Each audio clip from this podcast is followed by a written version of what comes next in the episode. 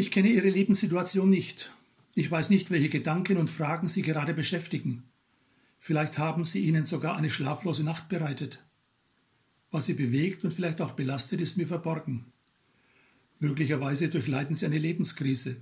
Vielleicht ist Ihre Last so schwer, dass Sie bedrückt und verzweifelt auf den vor Ihnen liegenden Tag blicken. Sie sehnen sich nach einer guten Lösung, nach Hilfe und einem Ausweg. Sie spüren, wie Sie es allein und aus eigener Kraft nicht schaffen. Ich möchte Sie ermutigen. Öffnen Sie sich einem Menschen, dem Sie vertrauen können. Wenn Sie niemand kennen, haben Sie den Mut, die anonyme Telefonseelsorge anzurufen. Auch ein Seelsorgegespräch kann weiterhelfen. Bringen Sie Anliegen und Ihre Not im Gebet zu Gott.